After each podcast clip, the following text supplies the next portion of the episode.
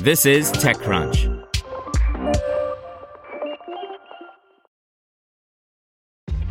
This episode is brought to you by ShipStation. You know, some things take a lot of work, like sending little robots to far off distant planets. And just as that's challenging, so too is running a successful e commerce business, especially when there's so much to do. So I want to introduce you all to ShipStation. Now, I love using ShipStation because of its easy to use dashboard, which makes managing orders and printing labels a breeze and super smooth. Oh, and the customer service is just out of this world. It's exactly what you need to help grow your business. Sign up for your free 60-day trial at shipstation.com slash technews. That's shipstation.com slash technews. This podcast is supported by Tools and Weapons, the podcast hosted by Microsoft Vice Chair and President Brad Smith. Each episode features insight you won't find anywhere else from the center of the conversation surrounding emerging technologies like AI. Right now on the podcast, you can hear a special episode where Brad Smith lays out Microsoft's vision for a vibrant marketplace driving the new AI economy. To hear more, follow or subscribe to Tools and Weapons with Brad Smith wherever you get your podcasts. Here's your daily crunch. Coming up, Instagram and Facebook cross messaging are set to be discontinued. But first, Elon Musk is moving forward with his plans to turn the company formerly known as Twitter, now called X, into an everything app that includes its own payment system. The company in late November was granted three additional money transmitter licenses in the U.S. states of South Dakota on November 27th, Kansas on November 28th, and Wyoming on November 30th, bringing the total number of states where the company is allowed to engage in money transfers to 12. The registrations are associated with a business business named X Payments LLC, formerly Twitter Payments LLC, which will operate the money transfer operations at X. The name of the license may vary, but all would allow X to process payments or move money in the state. Progress was Musk's only comment on the new registrations. However, Musk has previously spoken about his plans to morph X into a payments platform, having earlier detailed his vision for the future of the company shortly after the acquisition. He has described Twitter, now X, As a place where users would be able to send money to others on the platform and extract their funds to authenticated bank accounts and perhaps later a high yield money market account that would encourage people to keep their cash in accounts with X. Up next, Microsoft Bing is getting a new deep search feature powered by OpenAI's GPT 4.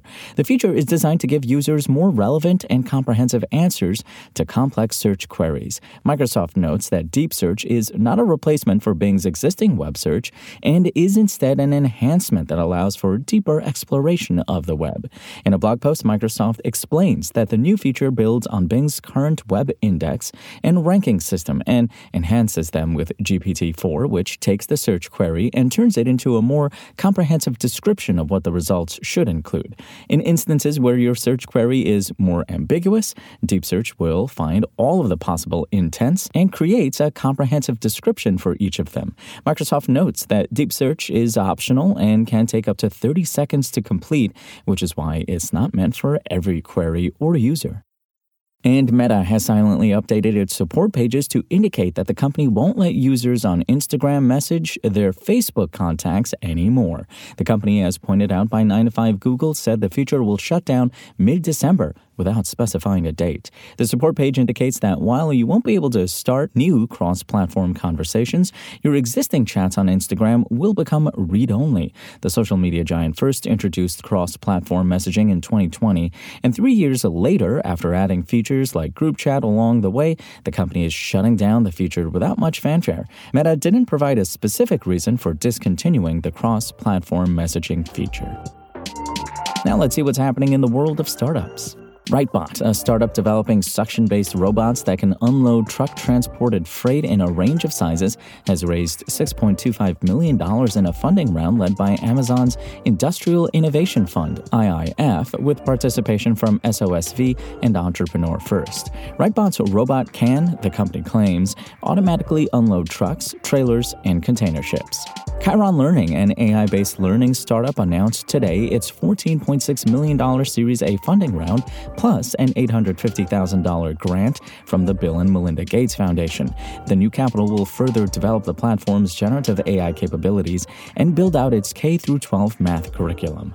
And supply chain and e commerce enablement startup Omniful has emerged from stealth with $5.85 million seed funding. The company has built systems for ordering, warehouse management, and transport management, enabling merchants to tap hyperlocal and omni channel commerce, manage their orders efficiently, and inventory in real time. That's all for today. I'm Imran Sheikh, and for more from TechCrunch, go to TechCrunch.com.